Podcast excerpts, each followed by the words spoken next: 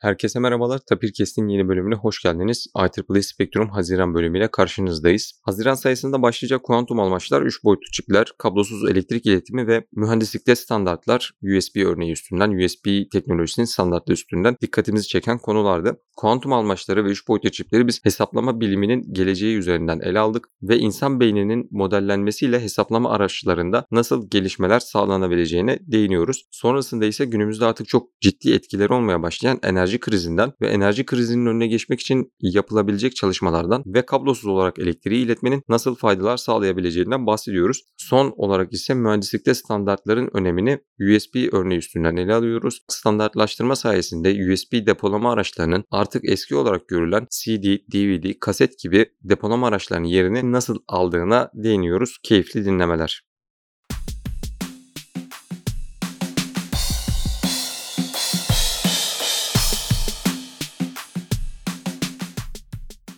Sen hocam hoş geldiniz. Hoş bulduk Halil. Hocam Spektrum'un Haziran sayısını konuşmak için bir araya geldik. Spektrum'un Haziran sayısında da yine bence oldukça ilginç konular var. Özellikle artık Covid'in etkisinin biraz azaldığını görüyoruz. Kuantum sensörlerden bahsederken Covid'in tespiti için geliştirilmiş bir yöntemde neredeyse son 2-3 bölümdür çok çok konuştuğumuz gelecekte ne olacak önümüzdeki 10-20 yılda bizi nasıl bir dünya bekliyor? Nasıl teknolojiler dünyayı şekillendirecek ve olası senaryolar neler? Bunlar üstüne çok çok konuşuluyor. Çünkü dediğim gibi hem yarı iletkenlerle ilgili yeni gelişmeler var. Hem kuantum sensörler var. Hem Tesla'dan herkesin bildiği kablosuz elektrik iletimi ile ilgili çalışmalar var. Ve bir az da geçmişe anan bir haber var. Çığır açan teknolojik gelişmelerin artık sıklığının daha da azaldığı ve bundan sonraki çığır açacak gelişmenin mesela bizim ayı kıtalar arası seyahat ediyor gibi seyahat edip geri gelmemiz olduğundan bahsediyorlar. Buna ek olarak da birkaç tarihi makale var. USB'nin nasıl geliştirildiği ve hangi ihtiyaca binaen ortaya çıktığına dair. Hocam öncelikle sizin de kuantum sensörler ve beyin algılama ile ilgili fikirlerinizi almak isterim. Çünkü hem kuantum sensörlerde hem de geliştirilen Neuralink benzeri beyin algılayıcısında sensörlerin önemini ve sensörlerin etraftaki çeşitli olaylardan nasıl etkilendiğinden ve bunları engellemek için özellikle beyin dalgalarını ölçerken ya da kara madde üstüne ölçümler yaparken ya da LIGO'ydu sanırım hani yer çekimi dalgalarını ölçmeye çalışırken biz bu hassasiyeti nasıl sağlıyoruz ve kuantum teknolojisi bize neler sağlayacak? Bu konuda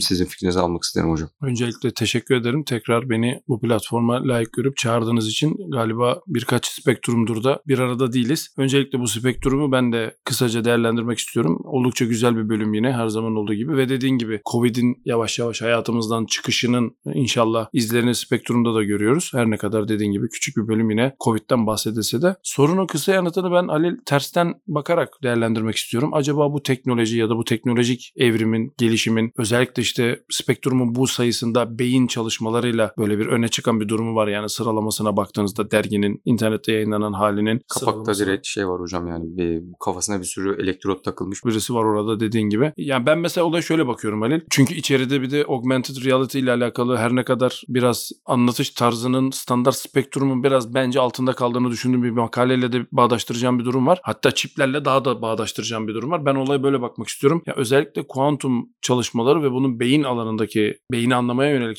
çalışmaları ben biraz da yapay zekayla bunu doğrudan işaret etmiyorlar. En azından evet. spektrumda doğrudan yok. Ama ben böyle bir kaygıyla da yapıldığını düşünüyorum. Çünkü malum Nature'daki makaleler sizin de Tapir'in sosyal medya hesabından arada paylaştığınız Nature makalelerinde gördüğümüz gibi analog işaret işlemenin öyle diyelim transistör tabanlı olmayan nöro sinaptik bağlantıları hesaba katan yapay zekanın da temelini oluşturduğunu düşündüğümüz bu işte nöro hesaplamaya doğru bence nasıl gidileceğini yol haritasını çıkartmaya çalışıyorlar. Yani benim şahsi fikrim bu yönde oldu. Çünkü spektrum okunduğunda doğrudan makale okuduğumuzda işte kuantum alıcılar ne kadar almaçlar galiba Türkçesi almaç diye çevriliyor. Kuantum almaçlar ne kadar da güzelmiş işte şöyle iyiymiş böyleymiş bunlar çok güzel zaten anlaşılıyor ama spektrumun genel yapısına baktığımız ve diğer güncel bilimsel mecradaki gelişmelerin paylaşıldığı platformları takip ettiğimizde sanki gidişatın bu yönde olduğunu hissediyorum ben. Yani beyni anlamaya çalışmak yalnızca beyni anlamaya çalışmak değil. Tabii ki orada makalede sunulan önemli işte hastalıkların teşhisi, tespiti bunların düzeltilmesi için yapılacak şeyler zaten ortada. Ama sanki böyle alttan alta bir taraftan da burada direkt söylenmeyen bir çalışmanın da öbür kanallarla bir arada baktığımızda yürüdüğünü düşündürüyor bana. O yüzden mesela spektrumda öne çıkan şey senin de dediğin gibi yani beyne takılmış elektrotlar. Orada işte hatta elektrot da demiyorlar galiba ona değil mi? Yani magneto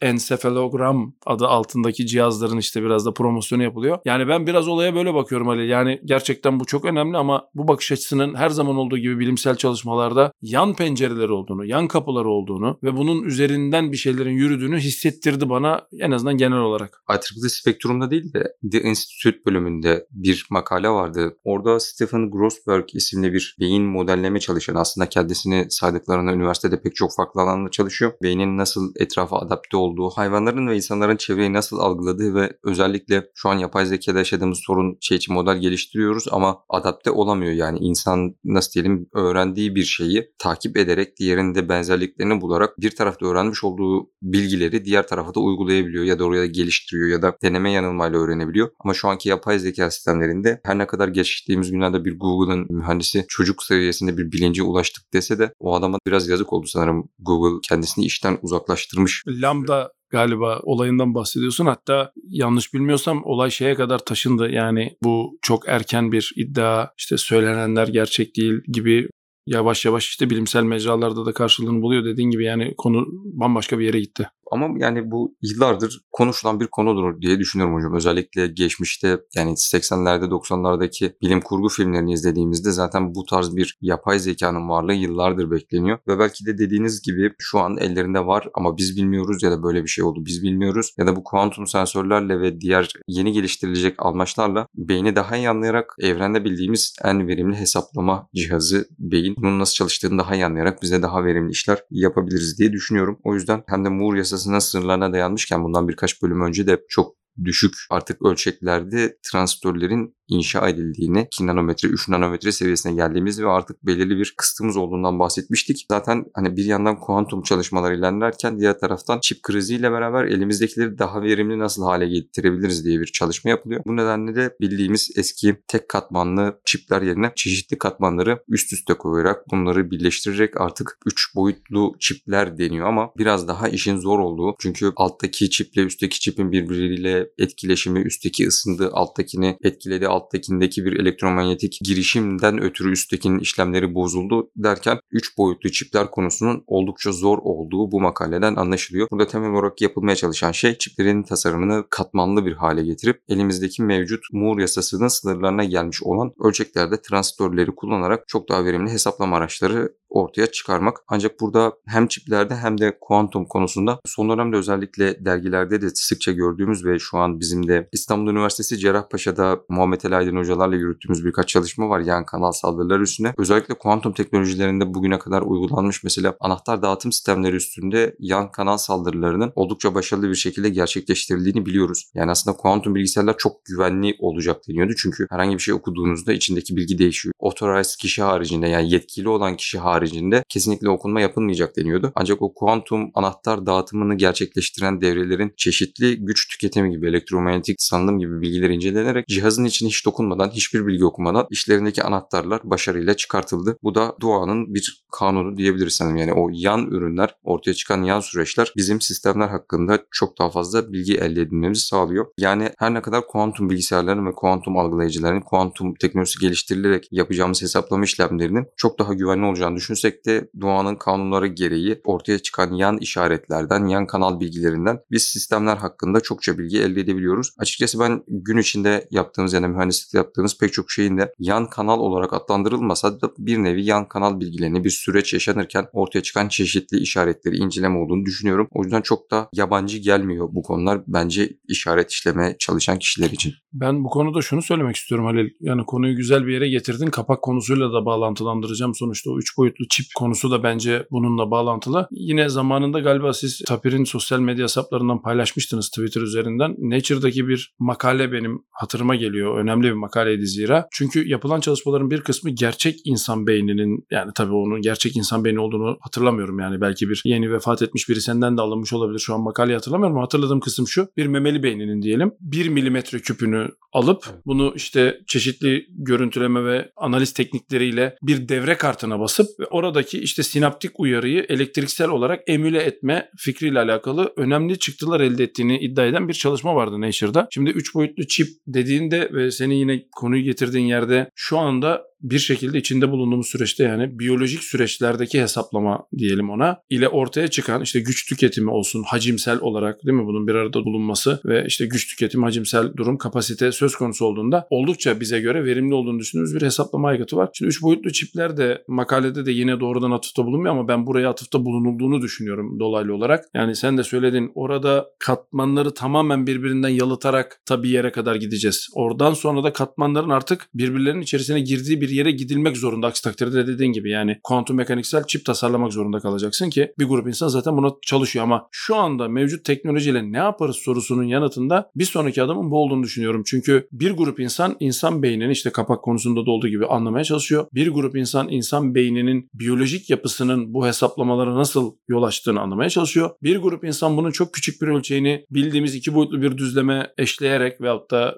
yapabiliyorsa 3 boyutlu düzlemde yaparak girdi çıktı ilişkisini modellemeye çalışıyor. Bir grup insan bu fikri alıp 3 boyutlu çipi biyolojik kaynaklarla ya da biyolojik esinlenmelerle değil de mevcut teknolojilerle yapmaya çalışıyor. Ben bu teknolojik yakınsamanın bir noktada artık çok daha gözümüze girecek şekilde gündeme geleceğini düşünüyorum. Çünkü yalnızca spektrum okusak böyle düşünürüz de birden fazla mecrada günceli takip etmeye çalıştığımız için bu gidişatın sanki buraya doğru olduğunu, vektörlerin buraya doğru gösterdiğini hissediyor gibiyim. O yüzden yani bu sekansın, bu sıralamanın ben tesadüf olmadığını düşünüyorum. Yani spektrum editörlerinin sürekli bunu yaptığını düşünüyorum ben açıkçası. Yani tabii böyle yaparak ne elde ediyor sorusunu sorabilirsiniz. Yani ya editör bunu yapsa ne, yapmasa ne. Şöyle bir durum var. Editörlerin bu yaptığı seçimin boş olmadığını şuradan anlıyoruz. Dediğim gibi çevresel okumalar. Peki editör bunu yaparak ne kazanıyor olabilir? Öyle değil mi? E, İlginç bir şekilde makaleleri okurken içeride somut ürünlerden bahsediliyor. Yani bazı şirketlerin bu ürünleri somut olarak ortaya koyduğundan bahsediliyor ve biz gene birkaç podcast öncesinde Spectrum podcast öncesinde konuşmuştuk. Teknolojik süreklilik ve teknolojik yakınsama bir taraftan sorun çözerken sorun haline gelmeye başlıyor. Yani bunu birisinin ortaya koyması çok istediğimiz bir şey ama bu sürdürülebilir olacak mı gibi teknolojinin çok dışında bir sosyal problemle karşılaşıyoruz. Ben o yüzden bunların tesadüf olmadığını düşünüyorum. Sen bundan bahsedince aklıma bu gelmişti Halil. Yani Moore yasalarına doğru giderken çiplerin işte 3 boyutlu hale gelmesi ama bu katmanların da bir arada çalışabileceği bir tasarımı ortaya koyuyor ki işte özellikle dediğim gibi yani Nature'da öne çıkan o 3-5 makalede söz edilen şey buydu. İnsan beyninin o nörosinaptik yapısını devreye koyduğumuzda ne oluyoryu araştırıp başarılı sonuçlar elde ettiğini iddia çalışmalar vardı. Ben o yüzden bu spektrumdaki bu akışın ve kapağı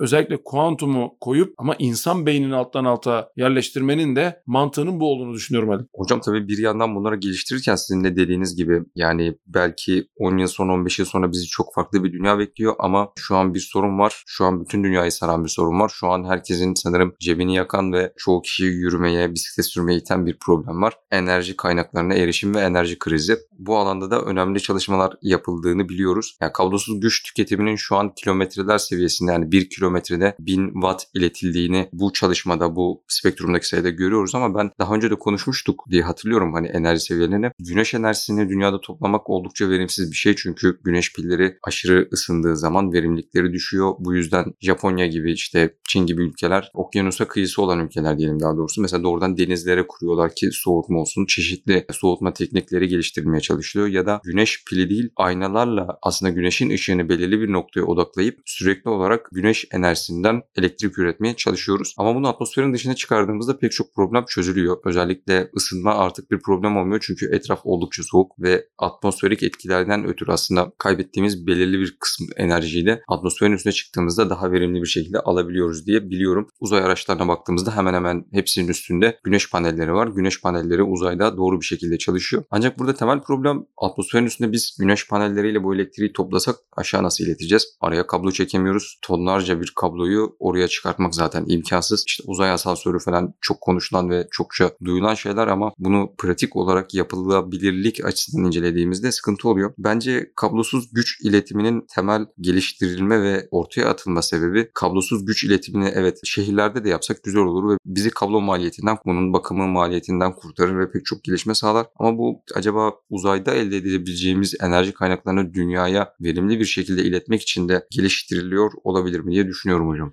Ben bu konuda iki şey söylemek istiyorum Halil. Öncelikle şu konu hala tartışmalı. Hatta işte en son James Webb'de de benzer bir durum yaşandı. Evet uzayda böyle bir durum var. Hani en azından atmosferin üst tarafı diyelim. Uzay deyince yanlış anlaşılıyor. Atmosferin üst tarafında yani artık hava kürenin de dışında kaldığımız bir yerden bahsedelim. İşte orada bir tane daha problem var aslında. Yani foton momentumu ve enerjisi yüzünden materyaller ısınmıyor değil. Problem ısının aktarılamaması. Çünkü yani orada conduction mekanizması yok. E, ancak radiation'la yani radyasyonla ancak soğutabiliyorsunuz. Bizim problemimiz şu anda kullandığımız enerji toplayıcı malzemelerin diyelim ısınmaya karşı olan sorunu. Yani işte James Webb'de de yaşandı. İşte şu an ISS'te de bildiğimiz kadarıyla en büyük problemlerden biri bu. Yani soğutmak gerekli. Neden? Çünkü kullandığım malzeme soğumak zorunda. Soğuması gerekiyor. Acaba öyle bir malzeme bulabilir miyiz ki? İşte sürekli bu enerjiye maruz kalsın, sürekli bu enerjiye maruz kalsın ancak soğumasına gerek olmasın gibi. Bu mesela ilginç bir problem. İkinci söylemek istediğim şey de şu. Yine senin söylediğinle bağlantılı olarak kablosuz enerji üretimi özellikle işte hep konuşuluyor işte Tesla'dan beri öyle söyleniyor. Birkaç tane temel problemle bir arada. İnsan biz bunu modülasyon podcastinde de konuşmuştuk diye hatırlıyorum. Bizim istediğimiz sınırlar içerisine sokmaya çalışırken problem oluyor. Yani normalde bunu başka bir boyutta yapmaya çalışırsan belki hiç problem olmayacak. Mesela örnek veriyorum. Bir ağaç için bir yaprak ortaya çıktığında işte oradan güneş enerjisini bir şekilde malzemeye ve enerjiye dönüştüren bir aslında yapı var. Ancak bu bizim istediğimiz ölçekte ve yapıda değil. Yani insan çağdaş yaşamına uygun değil öyle diyelim. Şimdi bu problem burada başlıyor. Belki senin de söylediğin gibi bizim aslında konuştuğumuz şey Kardashev ölçeğiydi yanlış hatırlamıyorum hatırlamıyorsam. Yani bir, bir Dyson küresinden bahsediyor olabiliriz. Yani işte güneşin etrafını hipotetik olarak kaplayalım. Aydınlanma sorunu zaten gerek yok yani. Çünkü sen enerjiyi bir şekilde dünyaya aktarırsan her yeri aydınlatabiliyorsun. Problem buna dönüyor. Yani biz insan medeniyet olarak şu anda içinde yaşadığımız medeniyet olarak bütün kaynaklara nasıl erişiriz ve bunu bir sonraki aşamaya nasıl geçiriz ama yani işin dönüp dolaşıp bence geldiği yer sen de zaten güzel söyledin. Temel bilimlere olan yatırım. Yani biz temel bilimlere yatırım yapmadığımız müddetçe temel bilimlere yatırım yapanların hep arkasında kalacağız. Hatta az önce de yine Google probleminde konuştuğumuz gibi yani o yapay zekanın hissiyatının oluşmasıyla ilgili spekülasyon diyelim. Ya sen onu ancak takip edebiliyorsun. Orada ne olduğunu o biliyor. Elinde ne olduğunu o biliyor. Adamı neden uzaklaştırdığını bilmiyorsun. Yani bir şeyi ifşa ettiği için mi yoksa yanlış bilgi verdiği için mi? Sen sadece olanları seyrediyorsun ve sana söylenen ne ya da sana verilen ne yetinmek zorunda kalıyorsun. Yani ben bu problemin özellikle işte enerji probleminin bu olduğunu düşünüyorum. Hatta yanlış bilmiyorsam yine geçtiğimiz hafta Nature'daki önemli bir makale Rusya-Ukrayna durumunun enerji piyasasına, enerji krizine ne kadar katkı verdiği ile alakalı somut verilerle yapılan bir çalışmadan bahsediyordu. Tabii yanlı olabilir veriler tekrar ediyorum yani ben yayınla ilgili konuşuyorum. Esas problem bu değil diyorlar. Yani evet orada bir dolayısıyla bir aktarım esnasında problem olduğu mutlaka salınmaya yol açmıştır ama makaleyi okuyanlarımız görecektir. Başka problemler var orada yani dediğimiz gibi biz temel bilimlere, malzeme bilimine yatırım yapmak zorundayız. Yani bu artık kaçınılmaz bir şey. Senin de söylediğin gibi yeryüzündeki bir kısım malzemeyle yapabileceklerimiz belli ya da bu malzemelerin özelliklerini ne kadar anladığımız zaman yapabileceklerimiz belli. İşte o yüzden kapağa spektrum kuantum teknolojisini koyuyor. Yani sen maddenin o yapısını anlamakla ilgili bir derdin var. Bir şimdi bir ötesine geçildi. Acaba uzay zaman dokusunu anlayabiliyor muyuz? Yani uzay zaman anlamaya yönelik çalışmalar yapılıyor mu? Yani uzay zaman içerisinde gizli bir enerji olduğunu düşünüyorlar. Hani çalışmalar bunu gösteriyor. Enerji dediysek yani bizim anladığımız anlamda olmayabilir ama ya orada bir uzay zamanın dokusu içerisinde bir bir durum var deniyor. Yani bu durumu birilerinin araştırması gerekiyor. İşte biz bu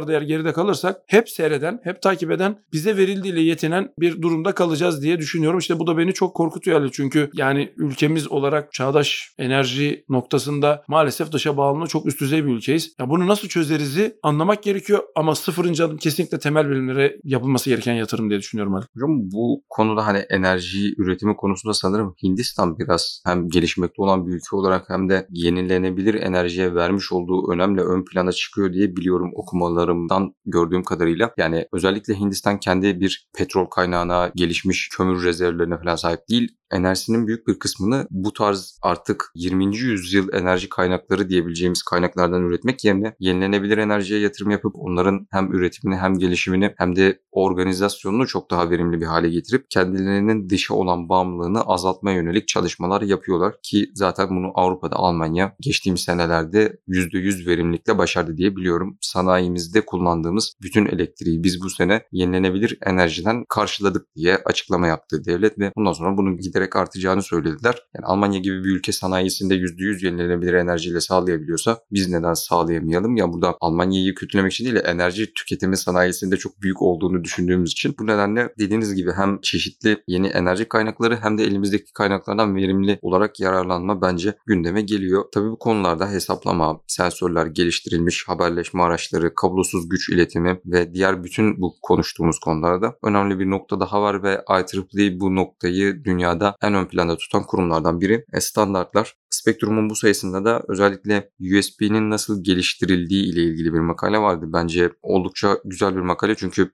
USB'yi geliştiren kişiyle de çeşitli röportajlardan kesitler içeriyor. Kendileri tamamen bir derdi çözmek, bir sorunu çözmek amacıyla bir arayüz tasarlamak istiyor ve bu arayüz çeşitli cihazları ben buraya takayım. Hepsi bilgisayarla buradan haberleşsin. Okuduğum kadarıyla ilk bu fikri ortaya attığı şirket tarafından bu kabul edilmiyor. Hani uğraşmıyorlar. Sonrasında başka şirket geliştiriyor ve şu an günümüzde bir standart yani bütün neredeyse elektronik cihazların üstünde bulunan ve onlarla haberleşmemizi sağlayan bir arayüz. Hatta Avrupa'da yeni çıkacak elektronik cihazların hepsinin ortak bir USB'ye sahip olması gerektiğini ve bu sayede farklı kablolar, farklı cihazlar için farklı kablolar üretmek bir evde işte bundan 10 tane cihaz için 10 farklı USB kablosuna ihtiyaç duymadan daha sürdürülebilir bir yaşam ortaya koyabilmek için, geliştirebilmek için çeşitli düzenlemeler ortaya koydu. Bu konuda hocam sizin de fikirlerinizi almak isterim. Hem standartlar hem USB'nin gelişimi hem de benim yaşım maalesef yetmiyor ama siz o teknolojinin bugüne kadar gelişini, bilgisayarların, arayüzlerin, internet hızının ve kullandığımız cep telefonlarının gelişimini benden çok daha iyi biliyorsunuz diye bir size sormak istiyorum.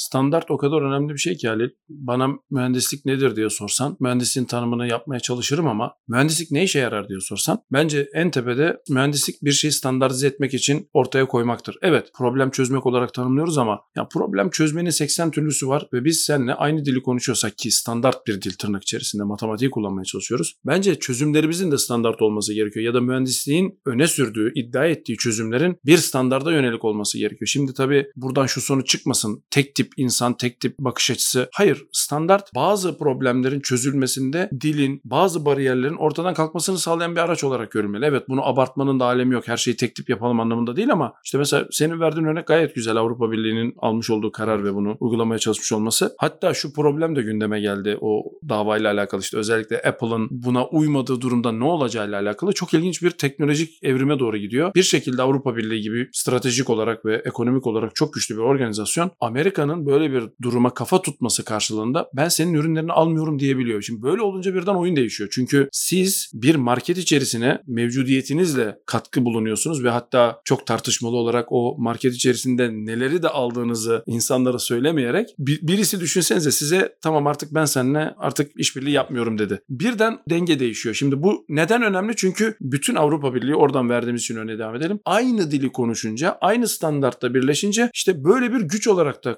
karşınıza çıkıyor. Yani dünyanın devi olduğu düşünülen şirketlere kafa tutacak bir güç haline geliyor eğer bir şeyleri standartize ederseniz ya da etmeye çalışırsanız. Çünkü bu ilginç bir evrim. Standart toplantılarına da katılma şansı bulmuştum kariyerimin bir döneminde. Aynı şey tartışıyor insanlar. Yani bir grup insan bunu biz beraber yapacağız deyince teknik olarak bir standart geliştirmiş oluyorlar. Karşısındaki grupla artık anlaşıp anlaşmama durumuna dönüşüyor. Yani sen istersen bunu böyle yaparsın ve hepimiz aynı dili konuşmuş oluruz ya da iki farklı dilimiz olur ama bir grup insan daha sonra bu iki farklı dili bir araya getirmek zorunda kalıyor. İşte orada kimin daha güçlü olduğuyla alakalı ama yani bence sözün özü şu Halil standart o kadar önemli bir şey ki bir şeyleri standartize etmeye çalışmak gerçekten çok önemli ve senin de söylediğin gibi IEEE bence herhalde dünyada da bu konudaki en önde olan organizasyon. İkinci söylediğin konuyla alakalı ikinci şunu söylemek istiyorum Halil.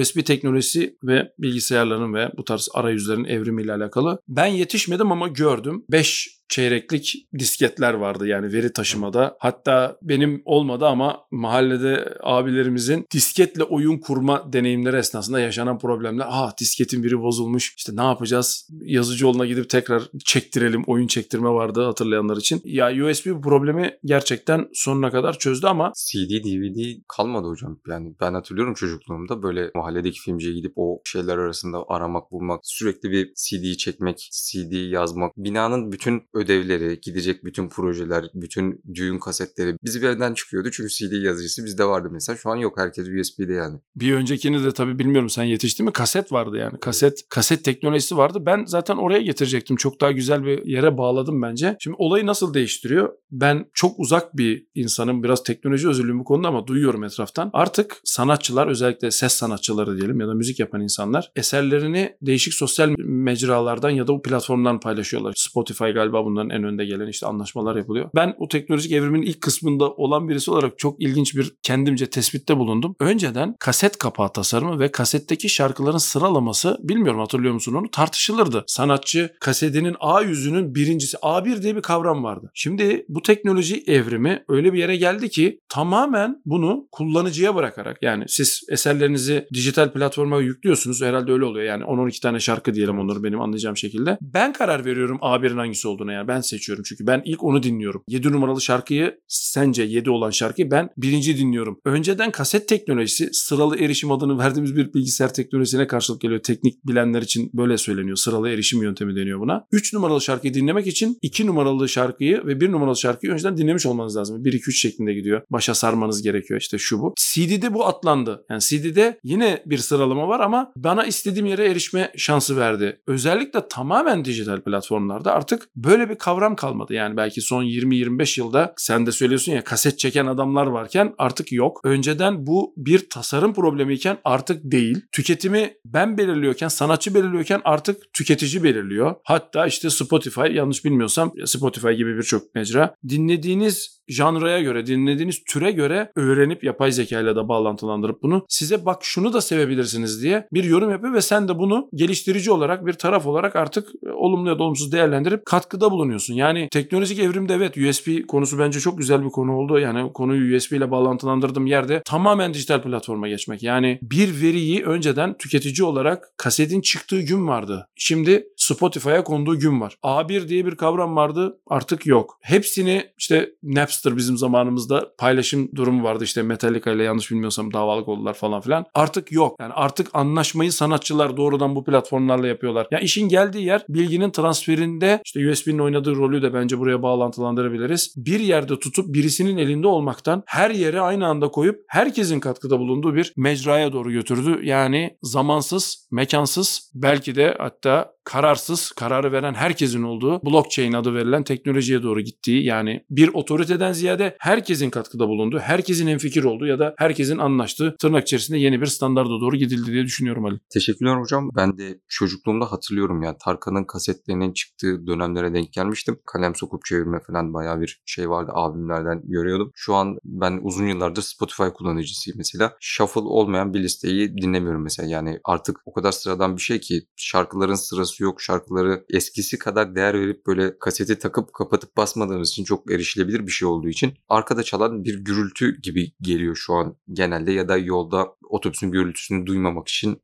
müzik açıyorsunuz ve onu dinliyorsunuz. Ama dediğiniz gibi herhangi bir sıralama bu önce şunu sonra dinleyeyim sonra şunu dinleyeyim gibi bir şey kalmadı. Bunu sadece sanırım belki arabalarda hala yapıyoruzdur. Arabalara CD çekerken ki orada da USB dediğimiz gibi çıktı ama arabalara eskiden CD ayarlarken orada ayarlardık çünkü arabada geçmesi biraz daha zor. Sadece oradan hatırlıyorum ben bu örneği. Teşekkür ederim hocam. Kapatmadan önce eklemek istediğiniz bir şey var mı? Ben teşekkür ediyorum tekrar benim platforma davet ettiğin için Halil. Öncelikle çok keyifli bir podcast oldu benim için. Nostaljik kısmıyla da alakalı. Şunu söylemek istiyorum son olarak. Özellikle her spektrumunda en azından benim dahil olduğum podcastler için söylüyorum. Şunu görüyorum. Bu benim şahsi fikrim. Teknoloji evrimini yönlendiren insanları takip ederek de bir şeyler yapılabiliyor. Ben az önce söyledim yani takipçisi olmamamız lazım. Önde giden olmamız lazım ama tabii bazı koşullar buna engel olabilir. Ama yani bunu yapamıyorsak bundan geri kalmamamız gerekiyor. Ben biraz bu bilim okur yazarlığı ve bilim anlatıcılığı kısmına değinmek istiyorum. Bu vesileyle de galiba Bil 101 kanalının premierinin yapıldığı güne denk geldi bu podcast. Onları da tebrik ediyorum. Güzel iş çıkarmışlar. Ancak yani bilim anlatıcılığı, bilim okuyuculuğu ve bunların artık yani az önce sözünü ettiğimiz her zaman her yerde ve isteğine göre şekillendiği bir internet adı verilen diyelim platform varken ya artık bundan da geri kalmayalım diye düşünüyorum. Yani evet otursun herkes IEEE Spectrum okusun ya da Nature okusun demiyorum. Yanlış anlaşılmasın ama ya böyle bir şey var ve birileri artık bunu sizin gözünüzün önüne koyuyor. Bak bu iş buraya doğru gidiyor. Eğer meraklıysan al sen de buradan başla dediği bir dönem dönemdeyiz Halil. O yüzden IEEE Spectrum'un çok önemli bir iş yaptığını düşünüyorum. Sizin bu podcastleri çekerek de çok önemli bir iş yaptığınızı düşünüyorum. Çünkü ben pek rastlamadım IEEE Spectrum'un Türkçe içerikle sunulduğunu. O yüzden Tapirkest'e de bu vesileyle teşekkürlerim bir borç bilirim Halil.